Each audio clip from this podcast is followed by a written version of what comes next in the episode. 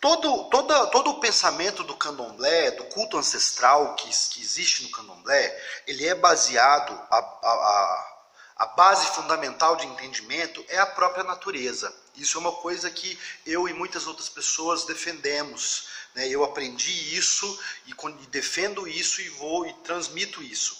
A base de entendimento de funcionamento do candomblé está é, obrigatoriamente e inicialmente na natureza. Né?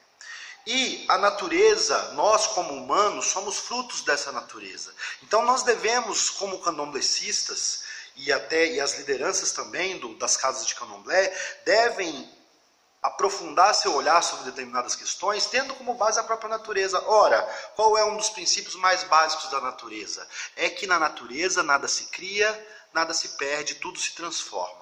A transformação é o princípio da, da, mais fundamental da natureza, que a própria ciência, né? Já isso é, um, isso é uma frase comum no ensino de ciências, no ensino básico de ciências.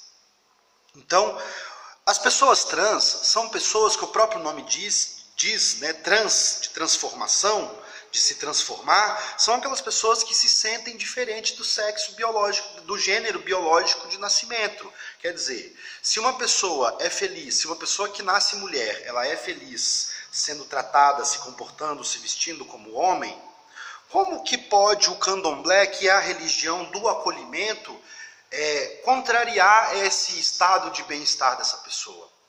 Se o candomblé é o lugar, é a religião que se constitui como a, a religião que acolhe todo e qualquer oprimido aqui nesse, né, no Brasil, nas periferias das cidades, que é onde o candomblé predomina, é, como pode o candomblé rejeitar uma pessoa trans, obrigá-la a se vestir e se comportar conforme o sexo biológico, ou, desculpe, conforme o gênero biológico? Isso não faz sentido, né? nem no, no, quesito da natureza, porque se a transformação, se mudar, mudar a si mesmo, mudar as coisas, adaptar-se é, e adaptar tudo que existe é a, a característica fundamental da natureza, por que é errado, errado uma pessoa trans querer ser, por exemplo, uma pessoa que nasce com um pênis, por exemplo, um homem que se sente mulher, qual é o problema dele ser tratado como mulher, ser chamado de, de Ialorixá, de mãe, de Iá, se é o que ela é, se é o que a pessoa pratica? Né?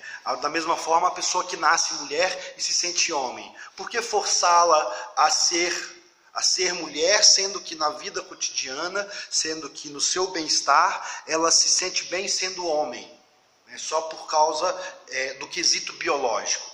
Então isso não combina com o candomblé, nem enquanto o candomblé enquanto a religião do acolhimento, conforme né, a gente vem, eu venho colocando nesse vídeo, conforme muita gente defende, que o candomblé é uma religião caracterizada pelo acolhimento real, não é aquele acolhimento do discurso, como é o, o discurso cristão. É o acolhimento real, de ser acolhido sem ser julgado. Né? É, fundamentalmente o candomblé tem essa base.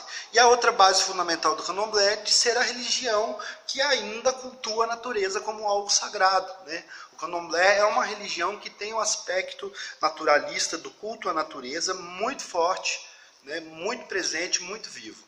Então é nisso que se dá essa incoerência de rejeitar ou, ou exigir que pessoas trans no ato da iniciação e da vida do candomblé, sejam fiéis, tenham que se, que se prender ao seu gênero biológico. Não sejam aceitos como aquele gênero que ela escolheu ou nasceu né, internamente. Né?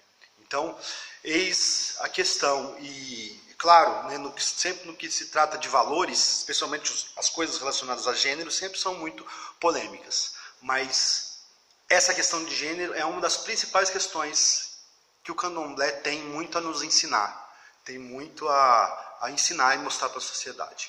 Muito obrigado, espero que tenham gostado.